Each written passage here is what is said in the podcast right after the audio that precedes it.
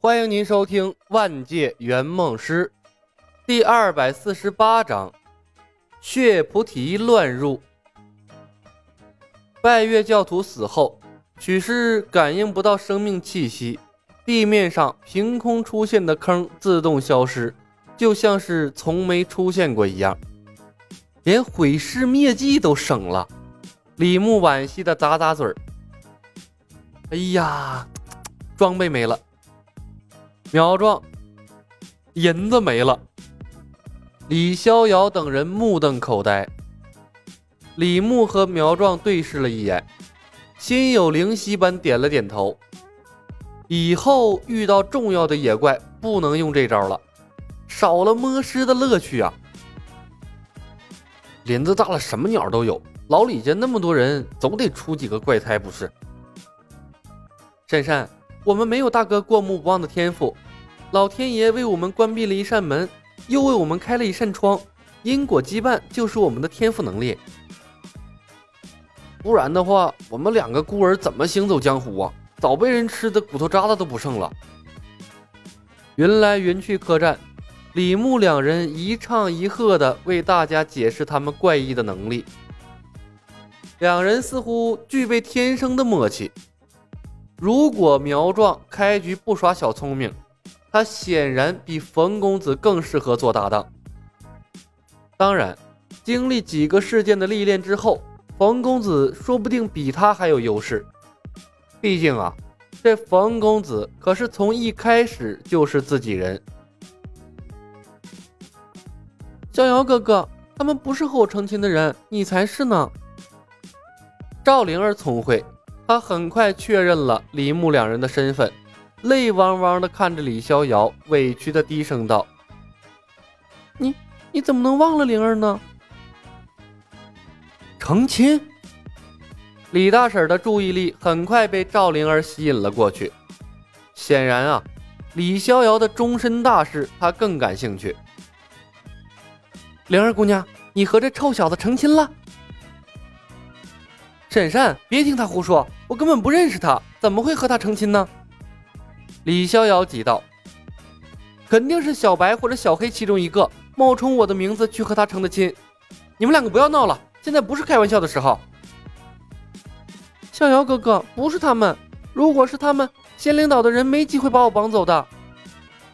赵灵儿从怀里掏出了半截玉佩，拍在了桌子上。逍遥哥哥。这是，嗯，我们洞房那天你送给我的。这，这不是你娘亲的吗？李大婶道。明明在我身上，怎么会在你那里？李逍遥在身上来回的摸索。忘忧谷，看着失忆的狗血剧情在面前上演，李牧一阵牙疼，直接揭开了谜底。莲儿姑娘。你的逍遥哥哥应该是中了拜月教的忘忧蛊，忘记了之前仙灵岛上的所有事情。忘忧谷？李逍遥和赵灵儿异口同声的问道：“小白，我真的和他成亲了？”李逍遥问：“小白哥哥有解药吗？”赵灵儿问：“真的成亲了，没有解药。”灵儿，天色已晚，没办法出海。明天一早，我们去仙灵岛救你姥姥。李牧快刀斩乱麻的安排好了所有事情。好。赵灵儿看着李牧那张和李逍遥酷似的脸，焦急的心情莫名的平静了下来。嗯，我听你的，小白哥哥。李逍遥仍然处在呆滞的状态，他犹自不敢相信。他竟然真的和一个仙女一般的姑娘成亲了，说开了就好了吗？让李逍遥知道他有老婆了，哪还有林月如什么事儿？李小白看着两人，笑着说道：“忘忧谷啊，没什么了不起的，忘了就重新开始呗，感情是可以慢慢培养的。”小白说的没错。李大婶赞许的看了李小白一眼，伸手敲醒了李逍遥。臭小子，成亲这么大的事情也不跟我说一声，既然你和灵儿已经洞房了，你们两个今晚啊就睡在一起吧。听小白的，明天一早出发，我帮你们找船。婶婶，逍遥哥哥没想起我之前，我不和他住一起。赵灵儿着脑的看了一眼李逍遥，倔强的道。李逍遥也偷看着赵灵儿，神色复杂。入夜，客栈里的所有人都在辗转反侧。李逍遥和赵灵儿各有心事。陈瑜在挑灯夜战御剑术，看他执着的模样啊，是为了爱情要拼老命了。苗壮看着李牧手机里搜集到的秘籍，哈喇子流了一地，在里面千挑万选，选中了封神腿、易筋经。七星大法以及圣灵剑法，李牧大大方方的把他选中的四本秘籍发送了给他，顺带着换走了他不需要内力就能施展的神行百变。经历了两个低武世界，苗壮还处在好高骛远的阶段，什么嵩山派入门内功，华山派入门到精通啊，基本上都不看在眼里。而受到资质困扰的李牧已经开始注重实用性，适合自己的才是最好的。其实换算下来啊，李牧的武功进度是一点都不慢，短短一年的时间，满打满算练武的时间都不超过一个月。他的内力水平虽然全靠血菩提提升，但已然相当于风云开篇的半个聂风。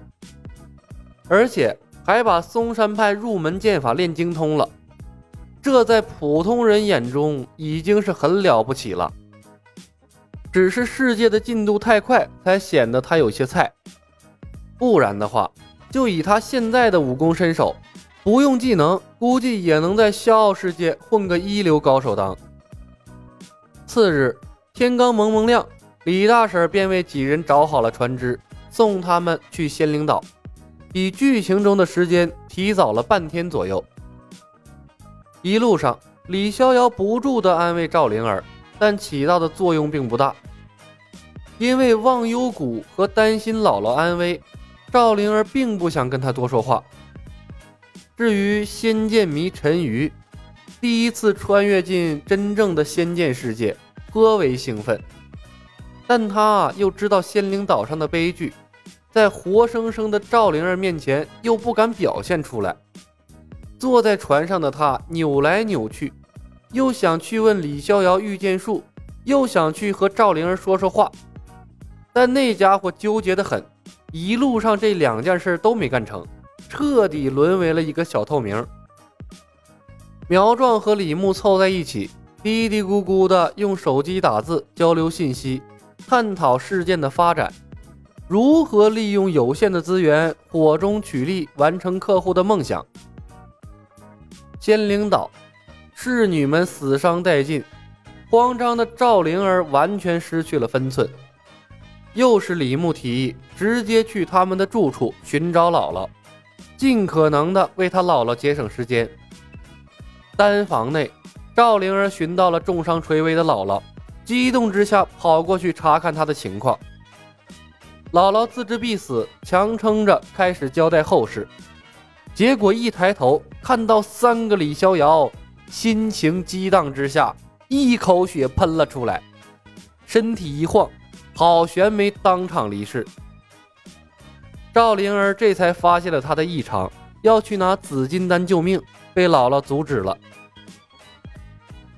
不用，不用了，我的血快流干了。什么丹药都没用了。李牧摸出了一颗血菩提，上前一步：“姥姥，丹药没用，这颗血菩提或许能起些作用。灵儿，快为姥姥服下吧。”他紧赶慢赶，为了什么？还不是为了把老太太救下。紫金丹呢？医百病，解百毒。老太太活着等于批量的紫金丹，还能结下赵灵儿的缘分。何乐而不为呢？风云世界，关于血菩提的设定是什么？重伤必治，无伤增功。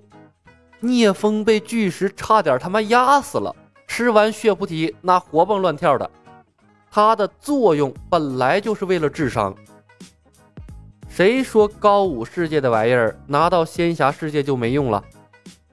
天大地大，大不过设定啊！